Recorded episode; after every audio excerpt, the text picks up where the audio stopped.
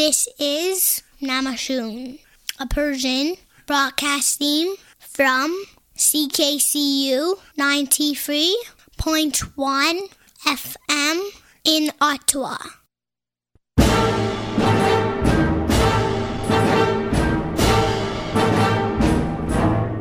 «1357 پایان گزیده ای از خاطرات امیر اسدالله علم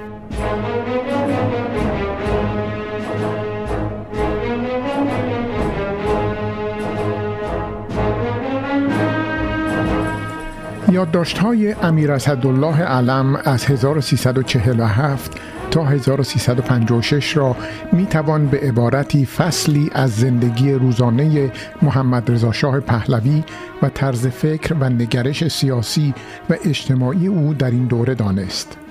این یادداشت ها از هنگامی آغاز می شوند که شاه به پرقدرت ترین مرحله زندگی سیاسی خود رسیده است. رقیبان سیاسی او یا مرده اند یا دیگر از صحنه بیرون رفتند.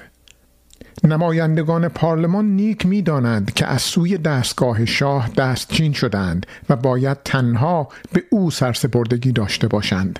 در نتیجه در مورد مسائلی مانند انتخاب نخست وزیر و وزیران بودجه سیاست خارجی و دفاعی نقش آنان چیزی مگر سه گذاردن بر تصمیمهای شاه و تکنوکرات های او نیست.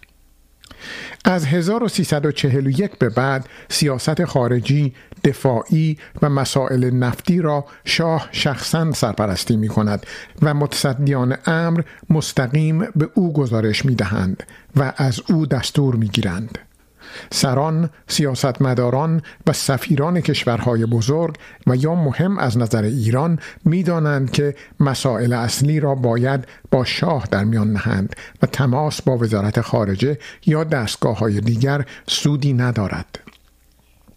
به این ترتیب شاه کانون اصلی تدوین سیاست کشور در همه زمینه ها می شود و قدرتی بی سابقه به دست می آورد. در چنین شرایطی شاه نیازمند دستیاری است که دستورهای او را ابلاغ و تا اندازه‌ای اجرای آنها را نظارت کند. با مقامهای خارجی در تماس باشد و نکاتی را که خود نمی‌خواهد به زبان آورد این دستیار به خارجیان بگوید. در داخل کشور از نفوذ کلام و اعتبار اجتماعی بهرهمند باشد و بتواند کارهایی را که شاه به او ارجا می کند با قاطعیت به انجام برساند. در آذر ماه 1345 شاه مرد دلخواه خود را برای چنین شغل حساسی مییابد و امیر اسدالله علم را که سالها از نزدیکان وفادار و در سالهای سرنوشت ساز 1341 و 1342 نخست وزیر او بوده است به وزارت دربار میگمارد. از آنجا که علم سالها رئیس املاک سلطنتی و برای مدتی نیز رئیس بنیاد پهلوی بود از نزدیک به وضع دربار آشنایی دارد.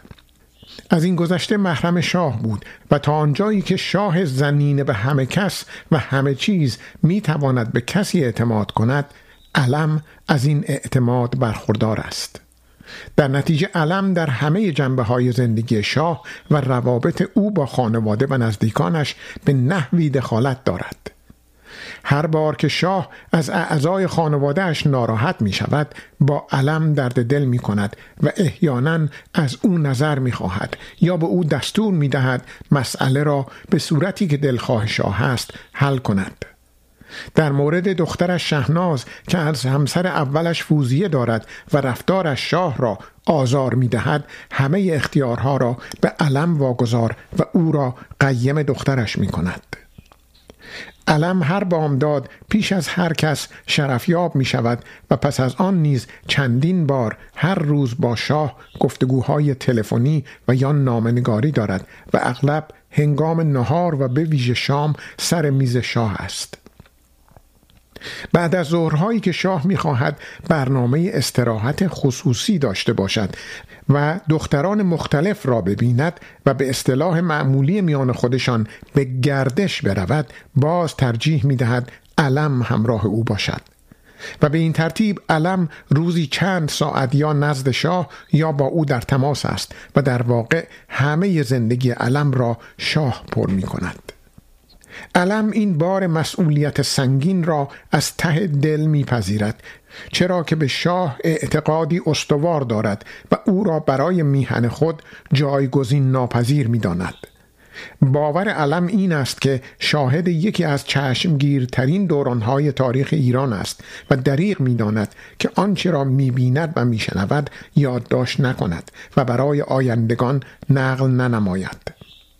ولی با همه نزدیکیش به شاه جانب احتیاط را نگاه می دارد و او را از نیت خود درباره نوشتن یادداشت روزانه و نگهداری رونوشت مدارک مهم آگاه و کسب اجازه می کند. در بسیاری از موردها که از گفتار یا کردار شاه انتقاد می کند در پایان جمله ای در مدح شاه و اینکه او بهتر از هر کس صلاح خود و کشور را می‌داند می‌گذارد و به این سان تا اندازه ای از گزندگی خردگیری میکاهد پس از چندی اصولا بهتر می‌بیند این یادداشتها را در ایران نگاه ندارد و هر چند ماه یک بار حاصل کار خود را به سوئیس می‌برد و در بانکی نگاه میدارد یادداشت هایی که در این کتاب آمده است از 23 بهمن 1347 شروع می شود. این یادداشت ها در پایان کار توانفرسای روزانه و معمولا میان نیمه شب و یک بامداد نوشته شدهاند. علم وسواس عجیبی داشته است که مبادا این نگارش به دیر افتد و چیزی از یاد او برود.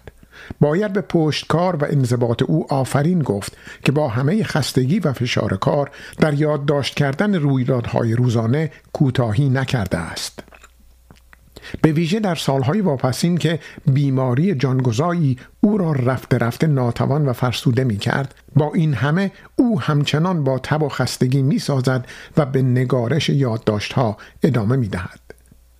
حاصل کار او ارزش چنین تلاشی را داشته است و یکی از دوره های بسیار پرفراز و نشیب و سرانجام دردناک تاریخ ایران را از دیدگاه شاه بازیگر اصلی این صحنه و اطرافیان او روشن می کند.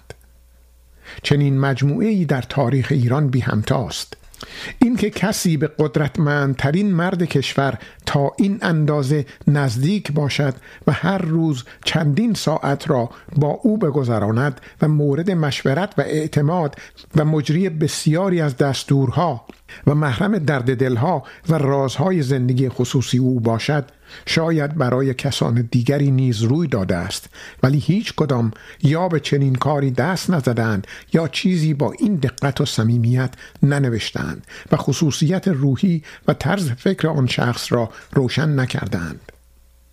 هرچند به تدریج اسناد سیاسی دولتهای خارجی مربوط به دو دهه آغازین سلطنت شاه منتشر شده و به آشنایی رویدادهای آن دوره و نقش شاه یاری کردند ولی درباره دهه پایانی نظام شاهنشاهی به رغم کوشش های ارزنده پژوهشگرانی انگشت شمار اطلاعات چندانی هنوز در دست نیست. البته در این چند سال کتابهای فراوانی درباره شاه و ایران پیش از انقلاب نوشته شده است. بیشتر نویسندگان این کتاب ها اگر خود دستن در کار بودند خواستند رفتار خود را توجیه کنند. اگر هم خود کاره نبودند منبع اصلی آنان کتاب ها و نوشته های دیگر یا اطلاعاتی است که از راه رسانه های گروهی می توان یافت.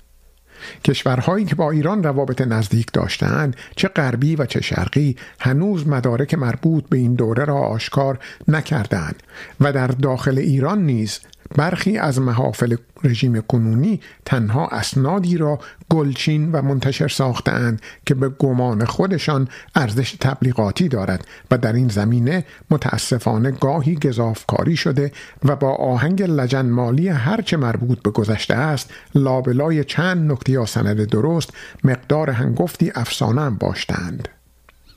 بسیاری از نکته هایی نیز که درباره این دوره گفته می شود نتیجه گیری از رویدادهای بعدی است.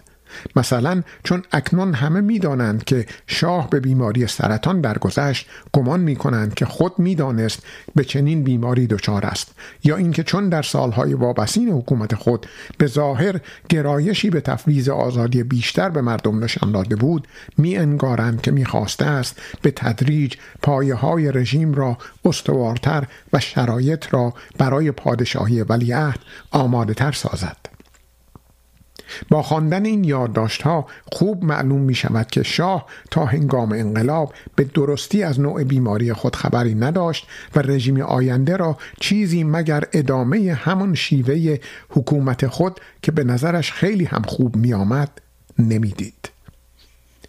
سبک نگارش علم روشن، ساده و بسیار گویاست. نوشته او تنظامیز و پاکدلانه است. آنچه را باور داشته بر صفحه کاغذ آورده و گاهی این کار را حتی به بهای انتقاد سریح از خود انجام داده است.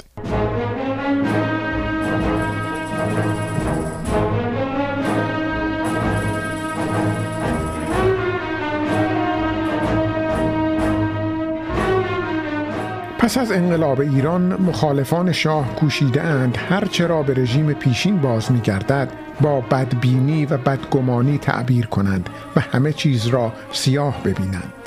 از سوی دیگر برخی از هواداران سلطنت یا انقلابیون سرخورده ای که اکنون در حسرت گذشته هستند چیزی مگر درخشش و روشنایی در آن روزگار گم شده نمییابند. اکثریت مردم هم درست نمی‌دانند چه به سرشان آمده است و اطلاعات و داوری آنان بستگی به این دارد که با چه کسی طرف هستند و زندگی روزانی آنان چگونه برگزار می شود. واقعیت این است که در نظام پیشین از دموکراسی و آزادی گفتار و مشارکت سیاسی خبری نبود ولی با این همه در زمینه های اجتماعی و اقتصادی به رغم کوتاهی هایی که شد و انتقادهایی که می‌توان کرد کارهای بسیار انجام یافت که چهره ایران را به کلی دگرگون ساخت.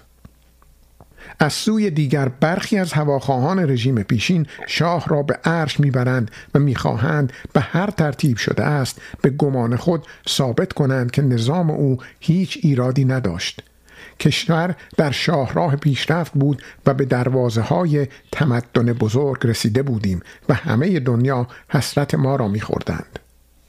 روشن نیست چگونه ناگهان نیروهای اهریمنی داخلی و رهبران سادلوه بیگانه که از غذا متفق ایران بودند دست به دست یکدیگر دادند این گونه طرز تفکر در میان بسیاری از هم میهنان ما وجود دارد در نتیجه به جای کوشش برای درک حقیقت راه افسانه پیش می‌گیرند و به جهانی خیالی و نیروهایی ناپیدا و اثبات ناپذیر رو میآورند و با به کار بردن فعل سوم شخص جمع همه مسائل سیاسی را به آسانی حل می کنند. خواستند که چنین شود. آن یک را بردند و این یک را آوردند. چه کسی خواست؟ کی برد و کی آورد؟ متاسفانه بسیاری نیز این کلی بافی ها را بی گفتگو میپذیرند و نیازی به ارائه مدرک و تحلیل رویدادها و سنجش منطقی این گونه مدعاها نمی بینند. چنین شیوه فکری نه تنها بیپایه و دور از هر گونه ارزش علمی است بلکه نسبت به مردمی که بلکه نسبت به مردمی که توانستند در برابر تند بادهای تاریخ بیستند و هویت ملی خود را حفظ کنند توهین آمیز است. انکار اصالت برای مردم ایران و نقش اساسی آنان در تعیین سرنوشت خود چیزی مگر تنبلی ذهنی یا نداشتن دانش سیاسی یا هر دو نمی‌تواند باشد.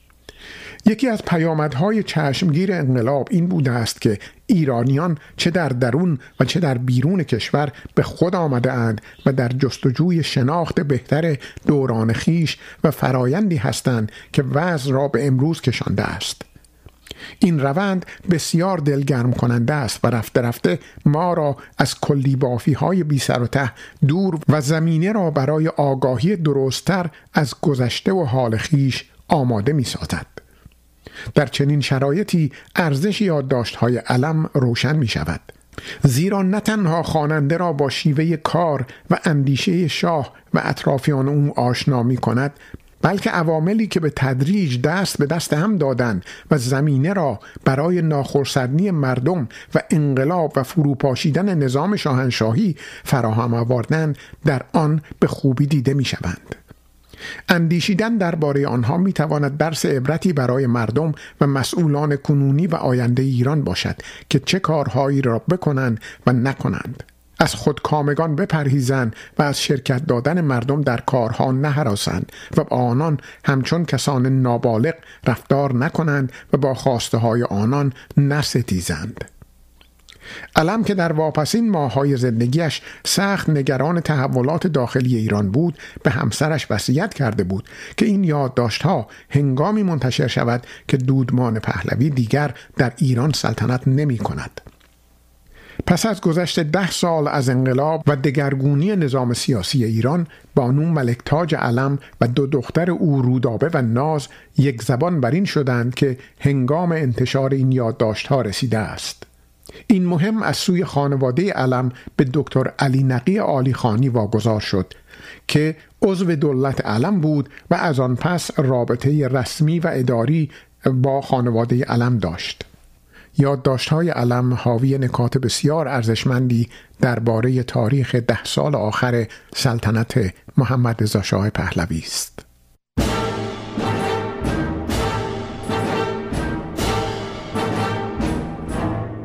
«1357 پایان. گزیده ای از خاطرات امیر اسدالله علم.